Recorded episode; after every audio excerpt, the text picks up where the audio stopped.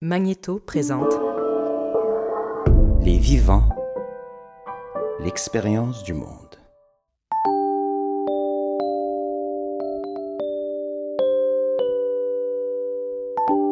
Peut-on aimer sans exclusivité? Oui, répondent en chœur les polyamoureux. Un amour ne chasse plus l'autre, on peut désormais les additionner. Quand coucher n'est plus trompé.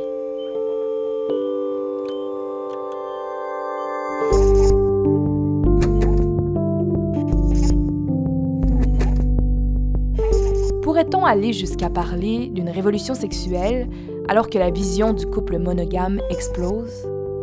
Le fait de voir plusieurs personnes en vient-il à solidifier la relation à deux? Le polyamour serait-il une façon de raviver une flamme en partageant ses territoires intimes, de revendiquer son droit d'exister en dehors de l'autre? Mais le polyamour exige un cadre, que l'on se fixe des règles afin de concilier ses amours multiples.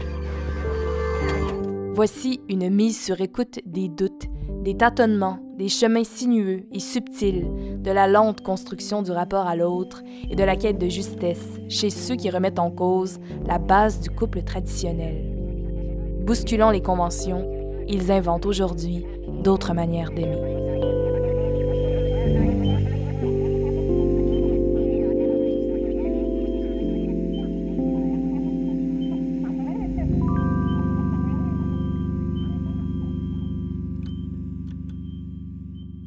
Ben, Jess et moi, ça fait 8 ans qu'on est ensemble. On s'est rencontrés, euh, j'avais 22 ans. Puis, euh, on s'est mariés aussi. euh, ça fait déjà 5 ans qu'on est mariés.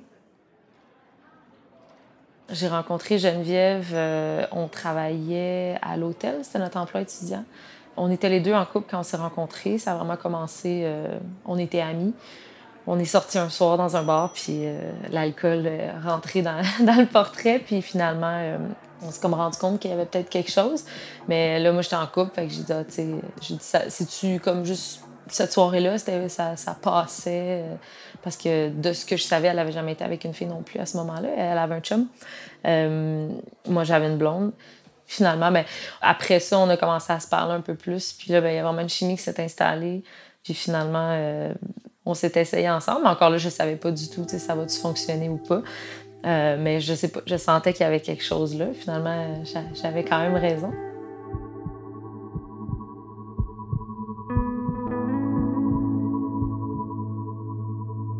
Dans le fond, euh, on a toujours eu une petite ouverture euh, dans notre couple les trois dernières années. on se permettait de, de flirter ou.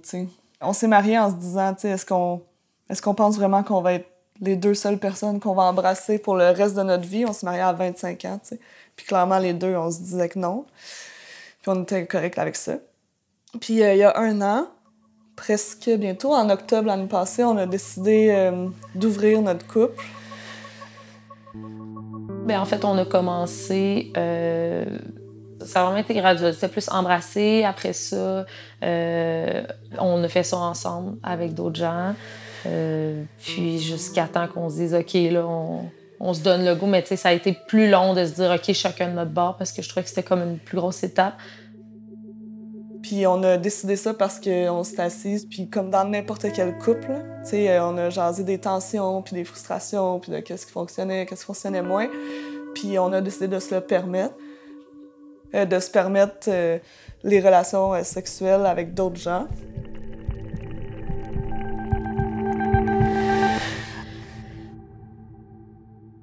La journée de notre anniversaire de couple, on s'est permise à nos sept ans on s'est donné une soirée, euh, chacune une date. puis on s'est donné rendez-vous à minuit à la maison après. Fait que là, moi, j'avais une date, euh, quelqu'un que j'avais jamais vu. Là, j'étais inscrite sur un site euh, joueraveclefantasme.com. C'est genre Tinder, mais version euh, plus spécifique de ce que t'aimes dans ta sexualité. Donc moi, je voyais quelqu'un que j'avais jamais vu. Puis euh, Jess, elle, euh, elle voyait euh, Marie-Ève qu'elle avait déjà vue une première fois, puis elle la revoyait pour la deuxième fois. Euh, moi, je joue au Ultimate Frisbee. Puis euh, c'était un party, dans le fond, de fin de saison d'été de, d'Ultimate Frisbee. Puis euh, ce soir-là, c'est là qu'on s'est rencontrés. Puis, pour moi, c'était comme je suis dans un bar, je rencontre quelqu'un. sais, si je sais que moi, j'ai l'accord dans mon couple, ça change rien, ben, c'était comme clairement peu réduire un one night. fait que, le lendemain, sachant qu'elle était au frisbee, je me suis dit, ah, je vais je vais y dire parce qu'elle va le savoir. Tout le monde connaît Jen au frisbee, ils savent que je suis mariée. Donc, euh, j'y ai dit le lendemain que j'avais une blonde, mais que c'était correct, qu'on était en couple ouvert, puis qu'elle euh, était au courant, que j'avais parlé, que ça s'était passé. Puis, euh, fait que c'est ça. Je voulais la mettre, je voulais la mettre au courant. Moi, je vais l'appeler Monsieur T, parce qu'on l'appelait comme ça au début. il m'avait proposé un thé, donc Monsieur T, on l'a toujours appelé comme ça. Fait que c'était dans le fond, euh, quand je l'ai rencontré, il y avait déjà une petite fille, puis il y avait sa, une femme. Euh, il avait déjà jasé d'ouverture puis de polyamour. Lui, euh, il était prêt, mais pas sa femme. Donc sa femme, il avait dit Vas-y, mais tu sais, je veux pas que tu me racontes, je veux pas savoir tout de suite. Donc il a respecté ce premier pas-là. Donc on se voit, mais sa femme n'est pas au courant. ben, c'est elle qui l'a demandé aussi. Donc c'est ça, depuis, euh, ça continue. Ça fait 10, 11 mois, ça va faire un an en octobre. Jess continue de voir Marie-Ève, moi je continue de voir M. T. Puis euh, sans s'en rendre compte, la vie a fait qu'on a développé des sentiments pour ces personnes-là. On l'a pas vu venir, là.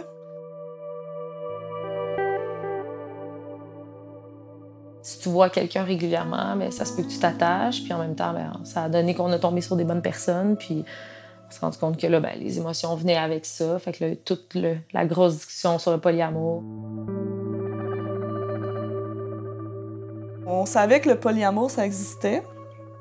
Puis euh, on pensait pas aller vers ça, mais finalement, on a décidé de se laisser aller là-dedans, d'explorer, puis de, d'accepter peu à peu d'aller vers notre liberté, une liberté qu'on se donnait.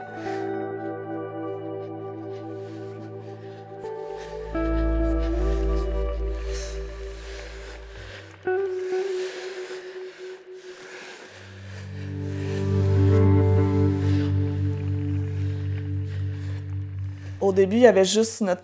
Jess puis moi, on habitait ensemble, euh, tout près du métro Rosemont. On avait notre appartement ensemble. Euh, au début, comment gérait ça? Marie-Ève a son appartement, donc quand Jessica puis elle se voyaient, il allait chez elle. Moi puis Monsieur T, c'était un peu plus euh, compliqué.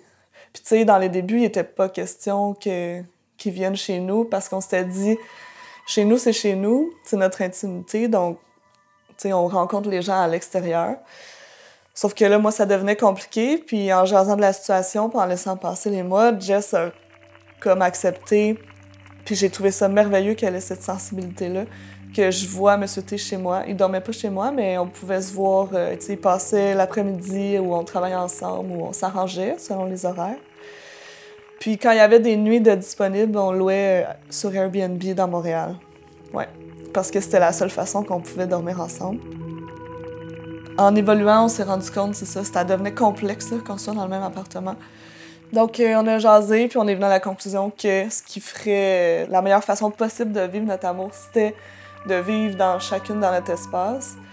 Puis depuis qu'on a pris cette décision-là, tout l'été, on a eu les meilleurs moments de couple, Jess puis moi, depuis euh, les trois dernières années. On dirait que ça nous a recentrés sur prendre soin de nous. Euh, puis là, nos deux appartements, ça fait une semaine qu'on vit vraiment dans nos deux appartements.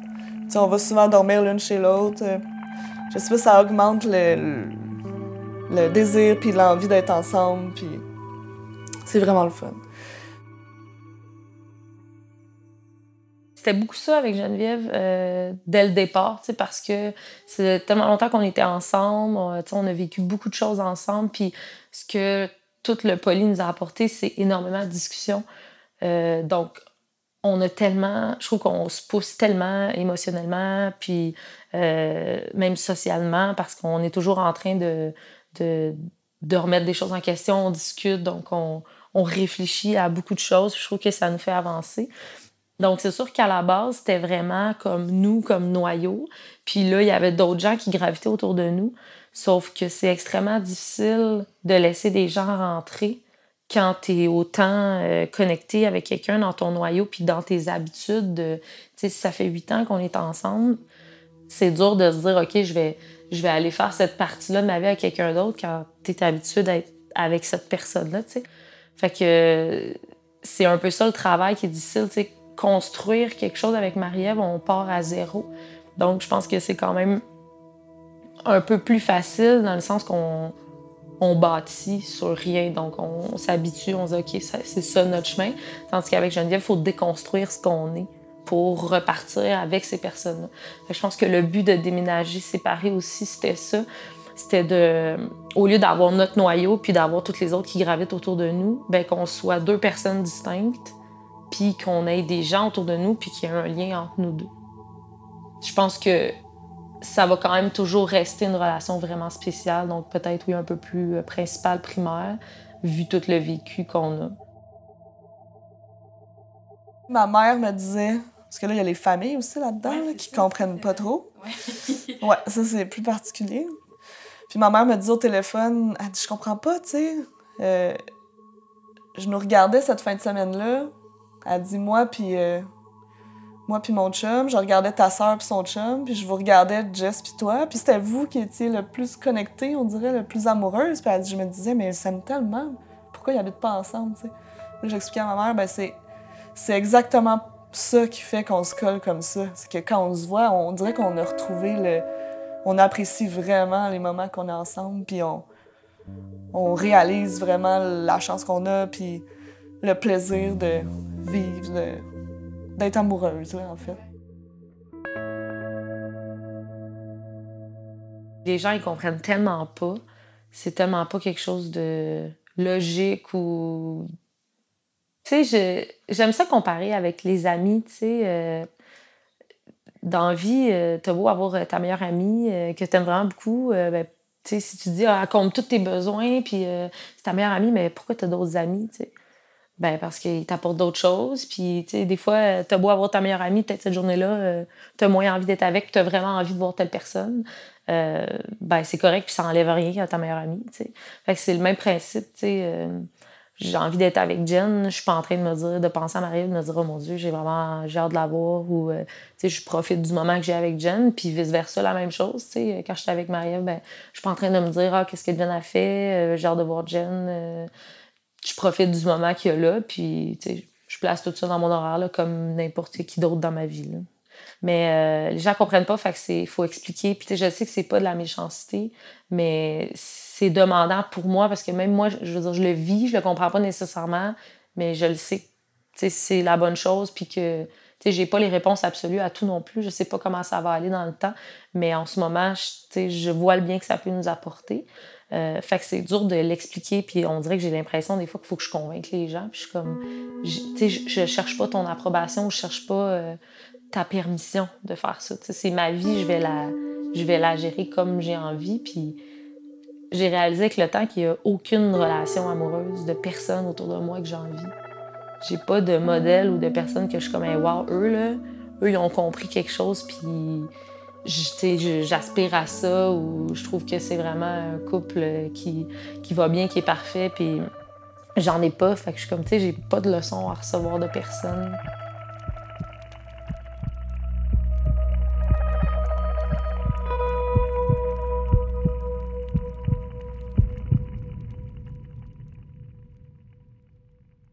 Ben, on essaye de se projeter. Ben, en même temps, on trouve que c'est quand même inutile.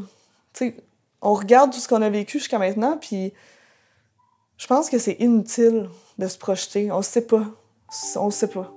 si quelqu'un nous avait dit, hey, vous autres, dans un an, vous allez avoir chacun d'autres amoureux, puis vous habiterez plus ensemble, même si vous allez être mariés, j'aurais jamais cru la personne. J'aurais ri dans sa face. Puis là, aujourd'hui, on est là, puis on est heureuse. Il y a des hauts et des bas comme dans n'importe quel couple, mais ça fonctionne bien, ouais.